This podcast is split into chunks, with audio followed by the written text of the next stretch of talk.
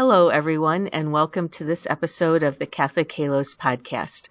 I'm Veronica Ambuul, Director of Communications for the Diocese of Colorado Springs, and I'm joined today by Deacon Patrick Jones, who's an award winning author of Catholic fiction and the founder of Catholic Halos, and Deacon Doug Flinn, who is the Chancellor and General Counsel for the Diocese. Uh, before we begin our discussion today, Deacon Patrick, would you lead us in an opening prayer? In nomine Patris et Filii et Spiritus Sancti. Amen. Ave Maria, gratia plena, Dominus tecum, benedicta tu in mulieribus, et benedictus fructus ventris tui, Iesus. Sancta Maria Mater Dei, ora pro nobis peccatoribus, nunc in hora mortis nostrae. Amen. Heart of Jesus, I adore thee. Heart of Mary, I implore thee. Heart of Joseph, pure and just, in these three hearts I place my trust. Jesus, Mary, Joseph, I give you my heart. I give you my life. Amen.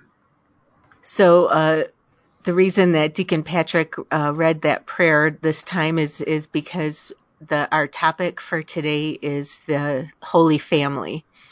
So, um, the the Feast of the Holy Family is celebrated, I believe, on the the Sunday after Christmas um, each year, and uh, so we know that um, obviously with uh, the fourth Sunday of Advent falling um, this year on the 24th, uh, it's actually less than a 24 hour period. So 18 have, hour week. yeah, so we have an interesting um, uh, liturgical situation. Um, it's been it's been uh, posted in a, at a lot of different places, but unlike last year when Christmas was on a Sunday, um, this year with Christmas on a Monday, we uh, have the opportunity to attend Mass twice. Once for the Sunday obligation, which is, as we said, the fourth Sunday of Advent, and then one for for Christmas itself. So um, certainly don't envy the pastors out there who are looking at essentially, you know, the possibility of five to six masses. Um, Sippy cups of coffee. right. um, but uh, but anyhow, the uh, the so the the feast of the Holy Family then is going to end up being, I believe, on December thirty uh, first. Um, which is also New Year's Eve. Uh, the other kind of lit- liturgical wrinkle about that then is that January 1st, the Solemnity of Mary, Mother of God, is not a holy day of obligation in 2024 because it falls on a Monday. So, got to stay on our toes this year. Um, but that doesn't mean you don't you, you, that, that you shouldn't go to church. Right, and and and uh, not, uh, most of the parishes are having at least one mass on January 1st. Some are having more than one. That's all on our diocesan website at uh, diocs.org. Um, if you there's a parish mass time link there, and it's you know that's all laid out. But um, and your priest may appreciate you showing up with a sippy cup of coffee for him too. yeah, it's gonna be it's gonna be grueling. Uh, uh, uh it's we'll, we'll it's gonna hopefully they'll treat it as a marathon and not a sprint because um, it'll it'll be for the ones especially who don't have a parochial vicar. It's gonna be a, a very long weekend. Um, but anyway, getting back to our topic, so we uh, we decided we would discuss the Holy Family, um, and one of the uh, one of the books that I have come across that um, I, I, think uh, explains the Holy Family very well is the book. It's a kind of a spiritual classic called To Know Christ Jesus by Frank Sheed. And he was the Sheed of Sheed and Ward, that very um, important Catholic uh, publisher back in the day. Uh, but in um, chapter six of his book, he he starts out by um, he calls it calls it Joseph, Mary, and Jesus, and he says the Holy Family was a family, not a mother and a son with a man in the house. Joseph and Mary were husband and wife, and Jesus was the son of both. Mary's son by birth, Joseph's son because Joseph had accepted him, for which Jewish law was decisive. Joseph was the head of the house. So uh, he really, um, as he goes through his chapter, um, he reiterates in a lot of different ways that um, Jesus and Mary, Jesus, Mary, and Joseph, at least um,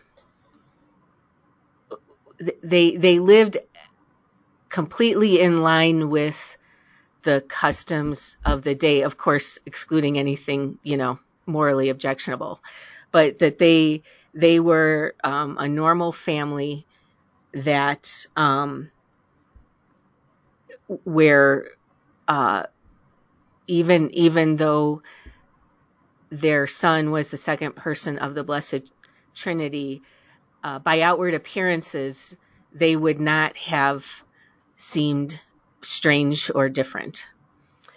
Um, and uh, he he and I know we've talked about this um, before on the show. I think when we did a, a show specifically about Saint Joseph, but uh, one of the things that Sheed says was that um, artists have tended to picture Joseph as an old man, apparently on the principle that since Mary had a child, she had to have a husband for the sake of repu- her reputation. And obviously, since that was her sole reason for having a husband, the older the better. But such an arrangement, with Joseph merely brought in to keep the neighbors from talking, would hardly be a marriage at all, but rather a mockery of marriage. To repeat a phrase, Joseph was not simply a man living in the house. He was the head of the house, and within the family his word was law. And he was Mary's husband. We must think of them as truly husband and wife, with a true union, union of personalities, each bringing completion to the other, with a profound sharing of interests, sharing of lives enriched by the special graces from God that their virginity called for. Well, let me jump in there, if I might, Veronica, because we'll be getting readings uh, about how uh, Joseph was going to dismiss Mary uh, quietly.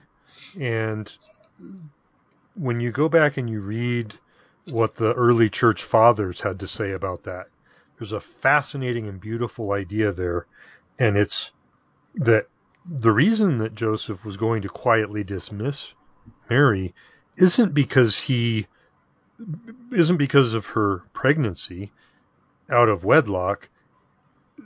It was because uh, the, she, he was deeply humbled because he understood her call and her holiness and he didn't feel worthy to be her husband.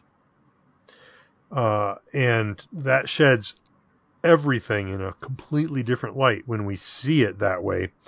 And uh, Mary of Agreda, I believe she's uh, blessed, or she's somewhere along those stages towards uh, sainthood, uh, and then it stalled out at some point. But she's from 1400s, maybe. Uh, she describes the story uh, from her visions that she has where Mary is in the stable and she starts to clean it, as you might think any mother would do, in a stable where she's either going to give birth or has given birth. And Joseph sees this and says, Well, that's not right. So he starts cleaning. And the 10,000 angels look at the Holy Family uh, cleaning and they say, well, that's not right. so they start cleaning and in no time, the whole stable was cleaner than anywhere else on earth. Uh, so that kind of paints this amazing picture of working together in the circumstances that uh, they're in to reveal God's love in the world, and and that's what your the quote you were reading, uh, Veronica, alludes to. Um, and there's a concept uh, that through Christ we become the adopted sons of God. And that means that we're royalty. Christ is the King of the universe. Mary is Queen of Heaven. And as part of a royal family, we then have what's called noblesse oblige, which is the obligation of the noble uh, to. Um, we have been given uh, graces and treasures uh, in abundance, and we're called to share those with those who aren't yet part of the Holy Family uh, as part of our evangelization. And so we can understand the entirety of our Christian lives as what are we called to do as members of the Holy Family?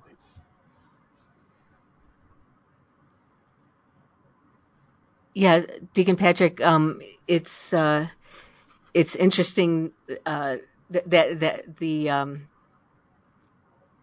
the story that you bought that you uh, relayed from Mary, Mary of Agreda, is it? Correct. Uh, um, because the the whole the whole relationship of kind of the the divine and the uh, human aspects of the lives of Jesus, Mary, and Joseph is like a really kind of fascinating area. Um, they and I don't, not to digress too much, but they they address. Have you heard this podcast?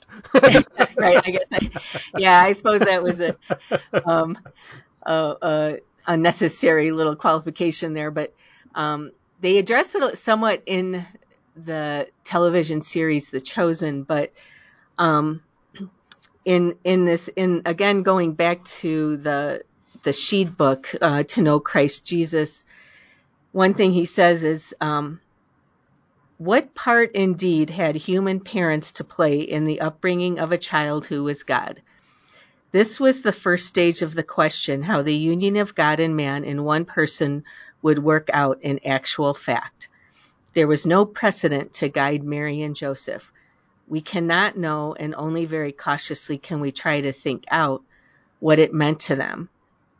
And and uh, you know he goes on to talk about how, um, for example, uh, and this may seem very obvious, but we we know that some pious traditions can arise that aren't necessarily um, uh, actually like borne out in fact. So so um, uh, Joseph and Mary had the obligation to make sure that Jesus was fed and clothed. Like it wouldn't have just uh, magically happened if they had for I mean we don't think this would ever happen, but had for some reason decided you know neglected him or or whatever. Um, and it also talks about in the book how um, on the natural level Jesus was like other babies in that he progressed in his um, you know physical abilities right so he crawled and then he um, walked and, and then ran and, and that kind of thing. And and so but yet we but yet also we know that there was um uh then then you kind of fast forward to um where he gets lost and and his parents find him in the temple and uh, okay, we know that that was maybe he was like 12 or 13 at that point. Um, that there was this also d- divine knowledge, right? Um, although Jesus would have certainly studied the scriptures, um, you know, under uh, probably with Mary being one of his primary teachers. but but somehow there was um, it's a you know kind of implied that that uh, he he uh, already had um, some knowledge of that that he was the Messiah and and that he would be you know was going to be the one to redeem the human race. So it's it's a again as he says in the book, you know we can't know exactly how everything played out, but um, it, it, I think uh, sorry circling back to your point, Deacon Patrick. Um, when when we consider that the, the Holy Family had the same day to day hardships and struggles that we do, um, we then can we can really um, benefit from you know meditating on these various episodes in their life you know and um, so obviously we do that with the mysteries of the rosary but um, even the whole thing of when Jesus' life was in danger due to King Herod, um, the the trust in God that Joseph and Mary had in in going to a strange country. You know, I think those types of episodes can um, help us help us to know better how uh, God is asking us to respond to some of these challenges that come up. Well, and one of the ways that the church has long understood and expressed who is the Holy Family is uh, another title for them is the earthly or the terrestrial Trinity. And there are paintings, if you do a, a search uh, for the two Trinities, you'll find a number of different paintings um, one of them is by, uh, uh, and I'm going to potentially butcher his name, uh, Bartolome uh, Esteban Ma- uh, Murillo. Um, and it depicts down at the lower half uh, Mary, the Holy Spirit, Joseph on the far right, the Father, and Jesus the Son. And Jesus, of course, is also the second person of the Holy Trinity. Uh, and so then you have the Father at the very top, and in between them, you have the dove, the Holy Spirit. Um, and that's, we're called, we, we know that the, the further along we are on the journey towards holiness as we run towards Christ, um, we know that we're called to enter into divine life with the Trinity. And one of the amazing ways that begins is in the Holy Family, the earthly Trinity. And that informs us what life is like in the Holy Trinity. Um, and so the uh, there, there's a temptation, I think, uh, in today's society to think well, the Holy Family, they they're inaccessible. There's really nothing we can learn from them, uh, and nothing could be further from the truth. Uh, we're called through humility to enter into life in the Holy Family, uh, and and learn from them. Well, one of the things I've taken to lately is collecting litanies, and uh, earlier this week um, our director of marriage and family life sent me a litany to the Holy Family, which I thought was very timely. And uh, as you know, litanies oftentimes give um, various different names by which uh, the object of the litany are known, and uh, they do indeed talk about Jesus, Mary, and Joseph, image of the Blessed Trinity here on earth. I'm not going to read all of the uh, litany, but there is a section that I think is uh, particularly evocative of what we've talked about so far. It says, Holy Family, perfect model of the Christian family, pray for us. Holy Family, center of peace and concord, pray for us. Holy Family, whose protector is a model of paternal care, pray for us. Holy Family, whose mother is a model of maternal diligence, pray for us. Holy Family, whose divine child is the model of filial obedience, pray for us. And then I'll probably wait till we get towards the end and then do the final prayer of that litany, if that's okay. Yeah, sounds sounds good. Um, y- you know that that it's interesting. Uh, it, uh, further along in this chapter on Joseph, Mary, and Jesus, uh, the author Sheed writes. Um, at six, Jewish boys went to school. The class would have been held in the synagogue, or perhaps if the weather was good outdoors, and the children would either stand or sit on the floor.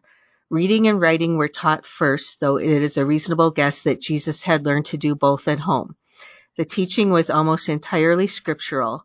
No mathematics worth mentioning. My son would have loved that. No geography, no history save that of Israel, no science. For the first four or five years, they were taught almost exclusively from the Torah, the five books of Moses. But here's kind of the strange part. Knowing the customs of the time, one wonders if Jesus was beaten at school.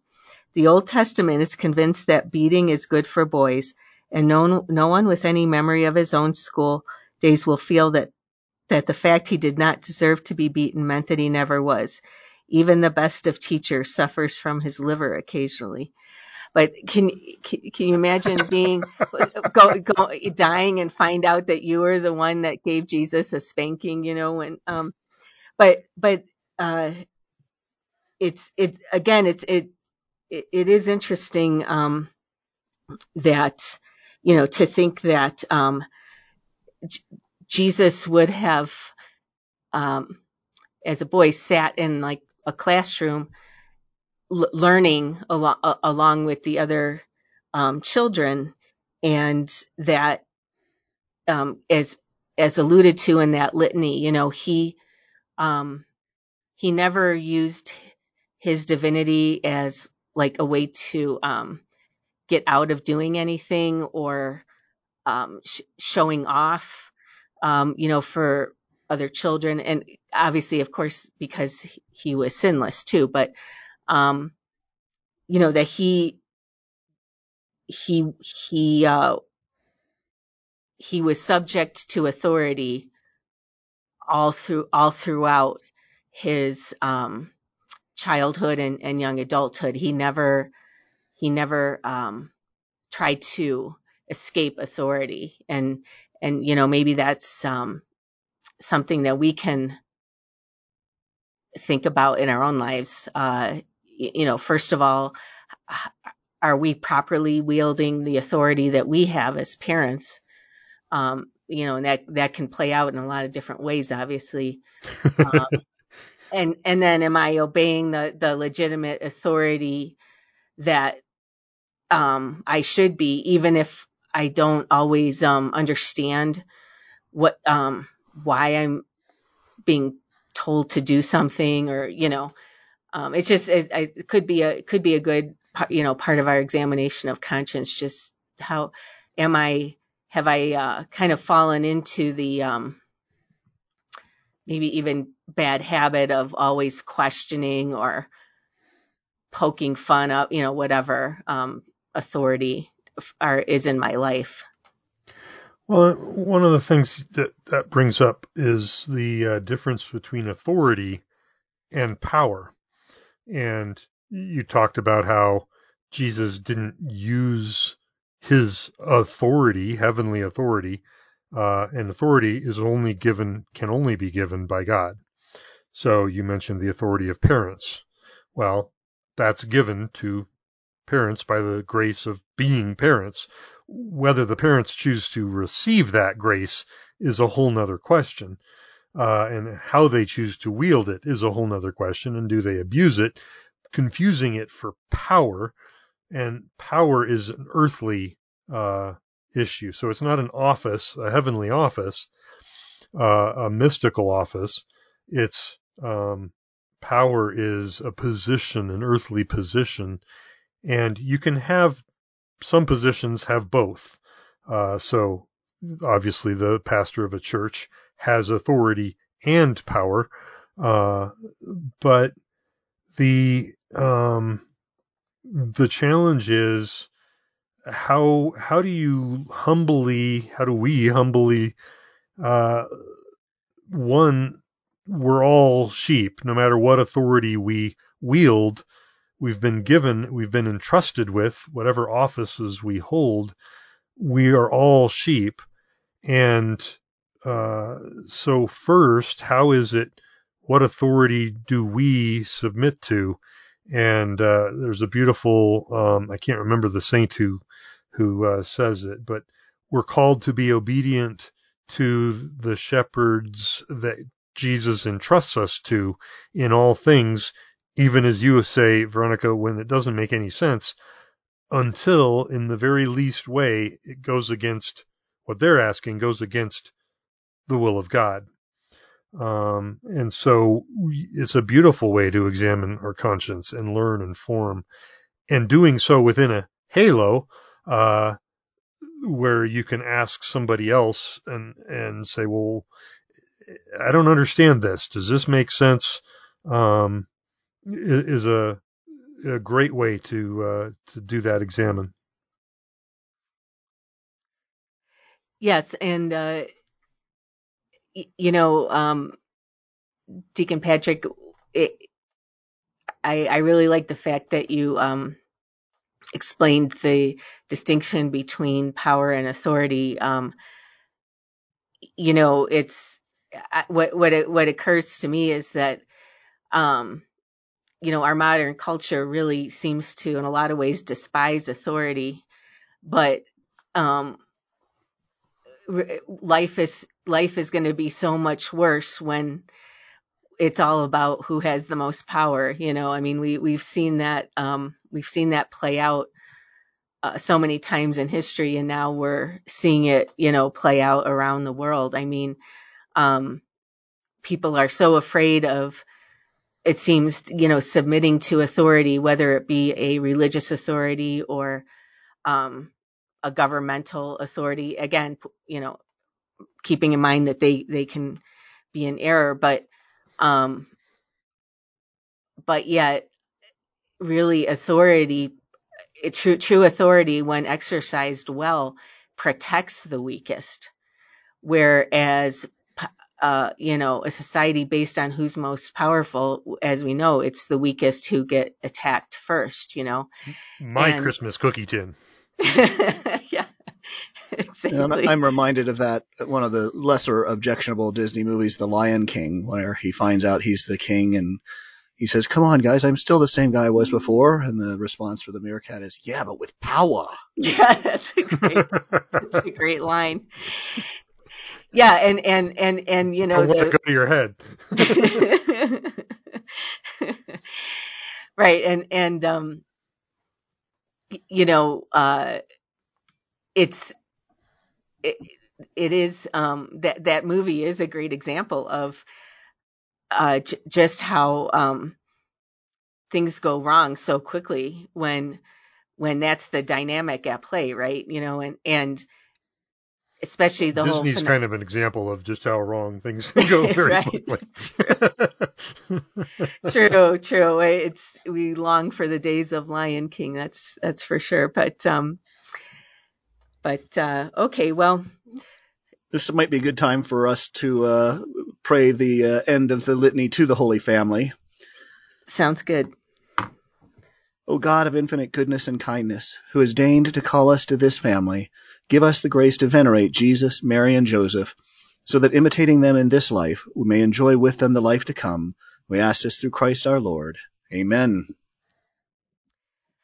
Well, uh, since this is going to be our last uh, podcast recording of the year, we want to thank uh, all of our listeners who who've stuck with us for for another year, and uh, just remind everyone that you can find this episode and all past episodes of Catholic Halos on Spotify, uh, Apple Podcasts, Google Podcasts, and several other platforms.